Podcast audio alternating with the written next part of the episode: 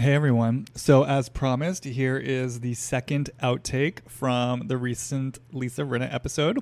This is a quick hit of Sheree towards She by Sheree in honor of the reunion that's kicking off tonight, and I hope you enjoy it.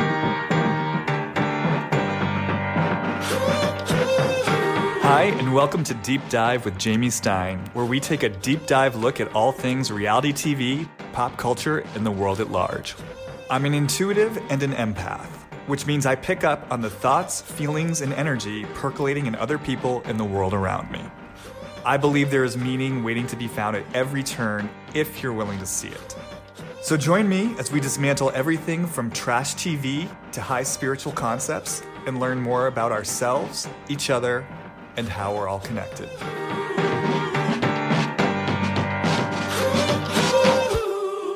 Okay. So the last thing I thought I'd do, I had an impulse to drop into Sheree towards the infamous, the notorious, the legendary She by Sheree. What what is going on inside Sheree towards She by Sheree, and why is this thing taking so damn long? So, again, we'll just sort of do a quick hit. This is Sheree Whitfield towards She by Sheree. It's so interesting because the second I drop into She by Sheree from Sh- from Sheree's perspective, I, I mean, it is like I just hear the voice in Sheree that's just like, no, no, like pushing it away, like get it the fuck away from me. Like, no, never, I won't. I will not let this come through me. I will not let this flow. I will never actually do this. Remember, this is a part of her. It's not all of her, it's a part of her. it's so interesting as Sheree, like my whole system freezes. I mean, it makes sense, right, that she's never launched this because my whole system feels frozen. My heart in particular just feels frozen. My hands are like they're not clenched into fists, but they're they're it's almost like they're in the formation of claws and they're just frozen shut. It's like my whole system is shut down and frozen. And it's like I am not letting this through. And if I kind of follow the energy it's it's interesting. It feels multifaceted. So one of the things that comes through for me is is honestly it is this feeling of I am so frightened by the possibility that I do this and I put it out there and that it fails. That to me would be the most humiliating thing. Yeah, yeah, as I say that, it feels so true. There's something here for Sheree, especially this feels like really true of early Sheree, early season Sheree. I talk a big game and it's much easier and safer for me to talk a big game from the sidelines where I'm not actually creating anything than it is to actually go out and create the thing. Because if I create the thing and then it fails, then I have egg on my face. And it's just this feeling of like just devastation. Just devastation. Like if I create this thing and it fails, it, something I get this image of like, I this might be going back in time to early Sheree, but I get this image of Bob Whitfield laughing at me. I get this image of like my enemies laughing at me. Like people are laughing at me, and I'm a joke, and I'm humiliated, and I have egg on my face, and there's such a deep feeling of powerlessness there, and I feel this part of Sheree that's like I am not risking that. And it's interesting, right? Because it's almost like I'd rather be I'd rather go through the embarrassment of talking about this thing and never actually creating it than go through what feels like it would be even worse embarrassment of creating it and then failing. At least this way, I'm kind of, in a weird way, controlling or modulating the experience of embarrassment because I'm the one who's in a way not letting this happen. Whereas if I let it happen and I put it out there, I'm not in control of the situation anymore and I'm vulnerable and I could fail and I'd be humiliated and it would somehow like prove something right about me to other people. And I feel like how angry I am about this bind because there's something in me that wants to move, that wants to flow, that wants to create, but then there's something else in me that is pulling back and saying, I don't want to risk the humiliation. And as Sheree, I want to say too, like it really makes me sad because when I drop back in, I feel how much I actually care about this. Like that's what I'm saying. There is something creative in me that really wants to move. Like my heart's actually connected to this. This actually feels much deeper than just the typical like Real Housewife vanity business. Like I want to create something. I want to do something, and this feels almost like a a bigger voice for Sheree, not just about She by Sheree. Like I've got things I want to make and create and I've held myself back because I'm so afraid of being humiliated and proving them right. And there's a way in which, yes, I'm angry about this, but I'm also I'm so sad about this. The last thing, this is there's a lot here. There's one other thread that I'm going to bring into this. When I drop into She by Sheree, and I really kind of let myself vision myself as the CEO of like the successful She by Sheree line it's so interesting. I I feel it's again. It's like I, I, I there's like an imposter syndrome. It's like I as Sheree, I feel like I'm almost like a Barbie doll. I'm playing CEO Barbie. I'm playing dress up, but I'm not. I'm not really. I'm not the strong, powerful woman I like to present. And there's almost something like if I if I really let She by Sheree go into the world and if this were successful and if I were like, you know, a boss bitch in charge of She by Sheree. Uh, again, one, there's some part of me that doesn't believe I can actually do this. Again, I feel like a little girl playing dress up, but also I feel so like I feel alone. I feel alone here.